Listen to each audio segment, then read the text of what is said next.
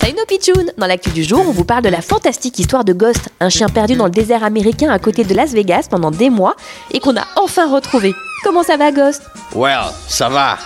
Mais je peux vous dire que ça a été dur. Il fait chaud dans le désert. Et puis il y a plein de bêtes bizarres comme des serpents. Mais comment avez-vous fait pour survivre dans le désert Je me suis caché parmi les coyotes.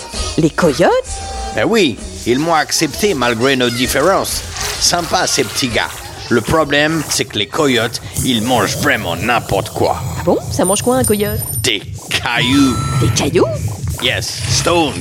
Je sais, c'est bizarre, mais bon, en les voyant faire, ça m'a donné envie.